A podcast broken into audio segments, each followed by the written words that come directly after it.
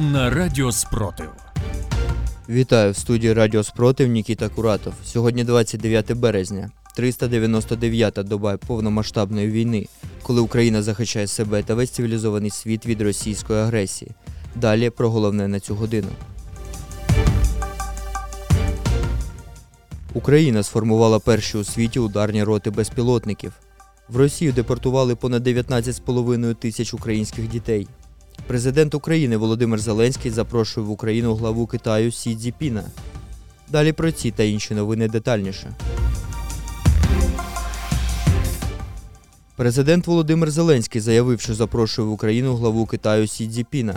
Він зауважив, що спілкувався з Сі до початку повномасштабної війни. Але протягом понад року повномасштабного вторгнення Росії контактів з лідером Китаю не було.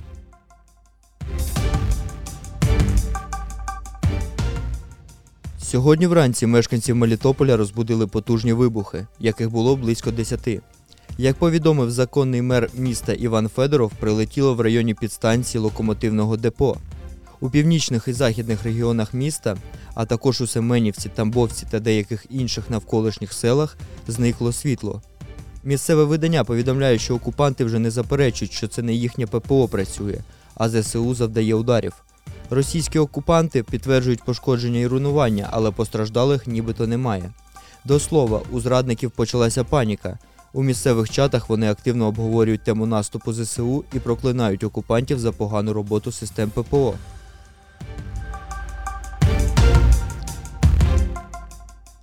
У Міністерстві реінтеграції України повідомляють про те, що 19 тисяч 514 українських дітей вважаються незаконно депортованими до Російської Федерації. Крім того, на тимчасово окупованих територіях і в Росії відомо про близько 4390 статусних дітей, до яких належать діти-сироти і діти, позбавлені батьківського піклування.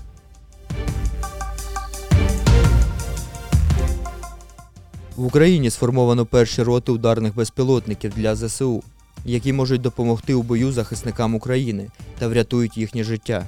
Про це повідомляє міністр цифрової трансформації Михайло Федоров.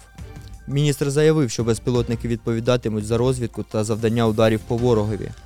Зокрема, вони наводитимуть артилерію та допомагатимуть військовим бути максимально ефективними під час міських боїв, а також зберігатимуть життя.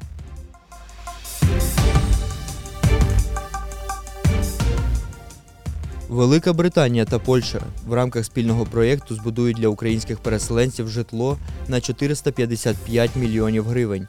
На сайті уряду Великої Британії повідомляється, що тимчасові комплекси будинків для внутрішньопереміщених осіб з'являться у Львівській та Полтавській областях.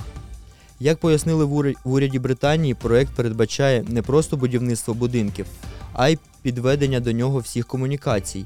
У рамках проєкту житлом забезпечать 700 українців із вразливих категорій, які перемістилися з регіонів, де продовжуються активні бойові дії, або втратили будинок через обстріл російських окупантів.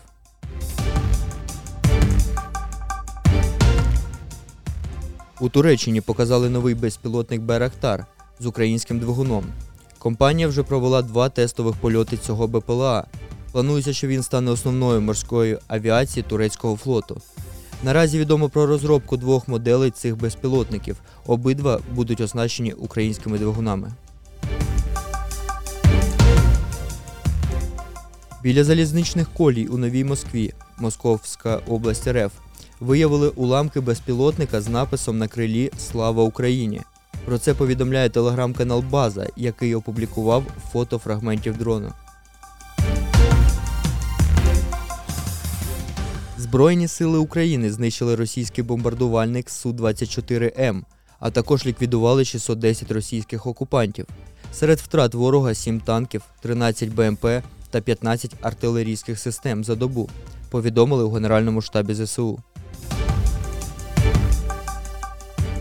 З вами був Нікіта Куратов з новинами на Радіо Спротив.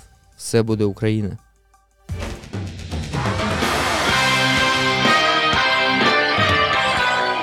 Радіо Спротив.